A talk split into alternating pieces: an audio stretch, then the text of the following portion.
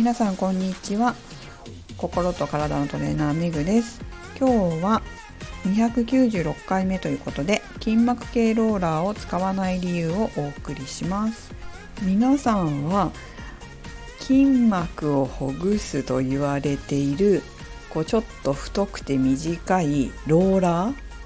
まあ、丸い円筒型のものを見たことありますでしょうか？結構いろんなところで売ってたりネットに出てたりするので目に入ることって多いかなっていうふうには思うんですが使ってらっしゃる方っていらっしゃいますかね、えー、私自身はタイトルにありましたように使ってません。でもやはり目に入るので生徒さんとかに聞かれることが最近ちょっと増えたのでラジオでも話してみようかなと思いました。でタイトルにって言ったように私は使わないんですよ。でもその悪いから使わないとかじゃなくて自分がもっといい方法を知ってるから使わないっていうだけであのあれが自分に合ってるとか気持ちがいいとかやりやすいとか運動し運動に取り組みやすいとかストレッチしやすいとかそういう理由があるんだったら全然使っていいと思うんですよね。ただ私は使わないというだけです。まあ、それがなぜかというと私自身はもっとほぐれる方法を知ってるからただそれだけです私の知ってる方法というか私がいつも取り組んでいるエクササイズの中にインナーマッスルを緩める、まあ、ほぐすって言ってもいいのかもしれないんですけど緩めるエクササイズがあるんですがそれの方が私はほぐれちゃうんですよね。で、えーとインナーマッスルからほぐすと体の中だけじゃなくてアウターもほぐれるんですよ。アウターってのはアウターマッスルだから外側の筋肉だったり筋膜も緩めてくれるので中からほぐしていくとね。なので必要ないっていう感じですね。で今こうやって流行ってますけど昔から昔からあったんですそういうのは。あったっていうのもそのストレッチポールでみんなやってたんですああいう感じで。ストレッチポールを使って今皆さんが筋膜ローラーを使ってやってるようなことをやってたんですよ。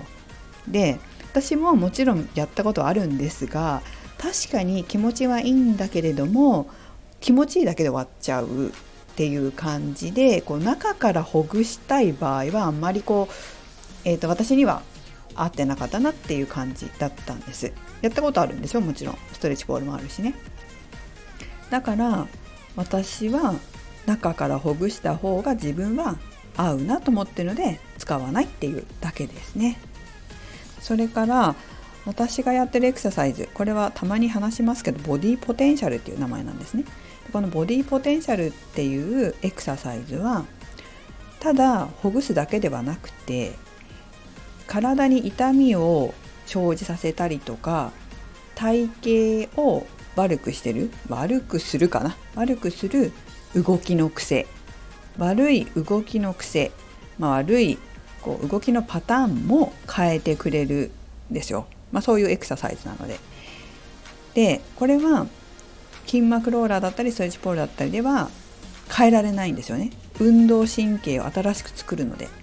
この新しく運動神経を作りながら体をほぐしてくれるエクササイズで一石二鳥になってるんですよ。まあインナーもほぐしアウターもほぐしてるから一石三鳥ぐらいはあると思うんですけどこの体の癖を修正するっていうことはどうしてもローラーだけではできないので、えー、私自身はボディポテンシャルのエクササイズをした方がいいなっていうふうに思っていますそういう理由もあってちの生徒さんたちには筋膜系のローラーを教えるよりはボディポテンシャルを教えて一石二鳥にも三鳥にもなってもらえたらいいなっていうふうに思っているので、えー、筋膜系のローラーを使って何か教えるってこともないですね。そういうわけで私は筋膜ローラーは使いませんがあの気持ちがいいと思ったりとか本当に体が楽になるとかやりやすいっていうようだったら使ったらいいんじゃないかなと思います。ただ使い方には気をつけてね筋膜を傷つけないようにギュッギュッギュッってやらないようにしたりとかあの伸ばしすぎたりしないように気をつけてもらいたいなと思います。YouTube にも動画がいろいろ載ってますよね。トレーナーさんとかインストラクターさんが使い方を教えてくれる動画が載ってるんですけれどもまあそれ私は生徒さんに一回教えたことあるな。このトレーナーさんが言ってることは結構正論だからいいと思うみたいな感じで送ったことありましたね。なんか聞かれた時に。そういうわけで、えー、ちゃんと指導してる YouTube の動画とかもあるのでご覧になられるといいんじゃないかなと思います。はい。そんな感じです。皆さんもいろんなねトレーニンググッズとかストレッチグッズとかエクササイズグッズありますけども結局ね買って使わないっていうのはね全くもったいなくなってしまいますしゴミになっちゃいますので自分がやっぱり使いやすいものこれだったら自分でトレーニングに使えるなとかエクササイズに使えるなっていうものをこう購入された方が私はいいと思います。私はお家でするエクササイズをパーソナルトレーニングで教えてるんですけれどもうち、に来る生徒さんたちは、まあ、私がこういろいろねお家で使えるグッズとかを置いてるわけですよ。それをこう使ってこれいいなって思ったやつとかを自分で買ってるみたいですなんか自分で使えそうだなってやつまあそうじゃないとお金無駄になるからやめなって私も言うんですけど でもこう使いたいな使えそうだなこれだったらやりそうだなっていうものを買ったりとかあと買って眠らせてたグッズを、えーと、トレーニングメニューに私が入れたりするので使われる方も多くいらっしゃいますちゃんと稼働させるっていうかねそっちの方がいいんじゃないかなと思いますよなので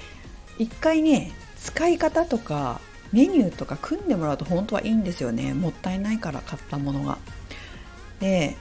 メニューを組んでもらったり使い方を教えてもらうためだけに行ってもいいじゃないですかパーソナルトレーニングに。まあお家でエクササイズするのを教えてくれる人が周りにいるのであればね。まあ、そうすると自分のこう運動の幅が広がったりとかお家で宅トレ家トレする方はね、えー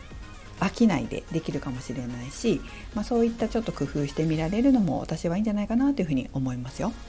はい、それではメグでした。